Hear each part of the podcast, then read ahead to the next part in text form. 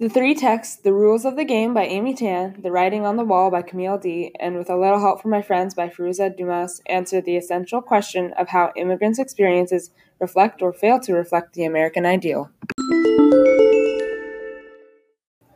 In the text Rules of the Game, I don't think that it correctly represents American ideals for immigrants. I think that the main topic of the story is Waverly's battle with her mother. But I also think it could be argued that it has a lot to do with the fact that they are immigrants.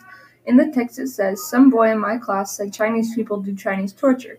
I don't think that correctly represents American ideals because it conveys the idea that Chinese people are barbaric and somehow less than Americans, and that is not the case. It incorrectly reflects the American ideals for immigrants, but it correctly represents how it was for immigrants in America.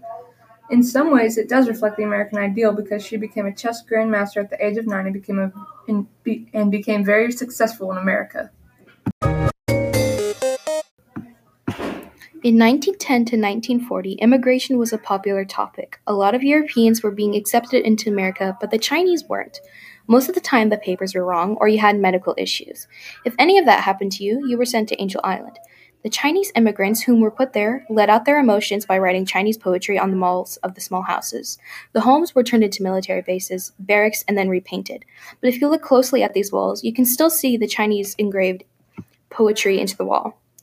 I do not believe that this text supports the American idea. Most Americans believe that we should be able to bring every everyone into America and treat them how they want to be treated. However, this text it says through this text it says that we do not let anyone in this place and help them captive in these terrible conditions. And with a little help from my friends, a family native to Iran moves to the United States before the political upheaval in Iran. The Americans there were curious, kind, and polite to them. They asked questions and listened attentively. Quote, they were tabula rasa, unquote, meaning their minds were free from preconceived ideas. The family and their daughter were treated with kindness. Even though the family does not speak English, they are welcomed in with open arms. When the family returns to Iran, they are very sad. Later, their entire family, including extended family, travels to America after the political problems in Iran. Americans now know about Iran and the trouble it has caused the US, and now they treat Iranians with disgust. This family, in the first the first time they moved to America, represents the success of the American ideal because they are welcomed into America. People are kind to them and they are able to adapt to the American culture without trouble. On Halloween, a friend lends the daughter a costume. Her American friends give her food to try. They look out for her and teach her English. As you can see, their entire family is treated like they are American. This family represents the success of the American ideal. So, Piper, why do you think your text does or does not support the American ideal? I don't think my text supports the American ideal because the American ideal is that all immigrants are kind of blend together with America because we are a nation of immigrants. But she lives in Chinatown with a bunch of other Chinese immigrants, not Americans.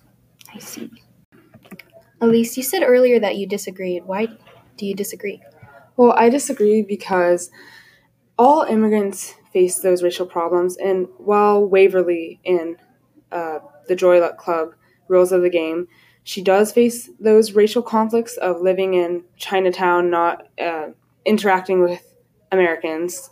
She still is the hope of the American ideal. She's called the hope of America, and she is able to break free from those limitations and become a chess grand champion. And that has nothing to do with her race. It was because she was good and she was given equal opportunity as everyone else. So, Nicole, how do you feel about all this?